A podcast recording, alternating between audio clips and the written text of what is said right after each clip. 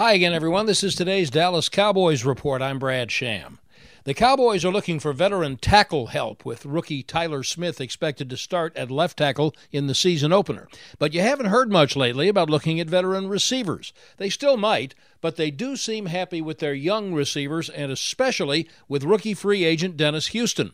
Offensive coordinator Kellen Moore sees Houston's versatility. He's really, really detailed and really, really specific, and I think it's awesome when, you know, he takes those things you teach in the meetings and he applies them immediately. I think that's a huge comfort level for quarterbacks when you know a guy is going to take that lesson and uh, apply it re- rather quickly. And so kind of been playing that uh, that role as the X receiver a little bit early in camp, and so it's a natural for him to get more opportunities. Houston had less work in preseason games than Jalen Tolbert and Semifahoko, and there might be a sneaky reason for that. The team has the weekend off before Game one preparations begin Monday. That's today's Cowboys Report. I'm Brad Sham.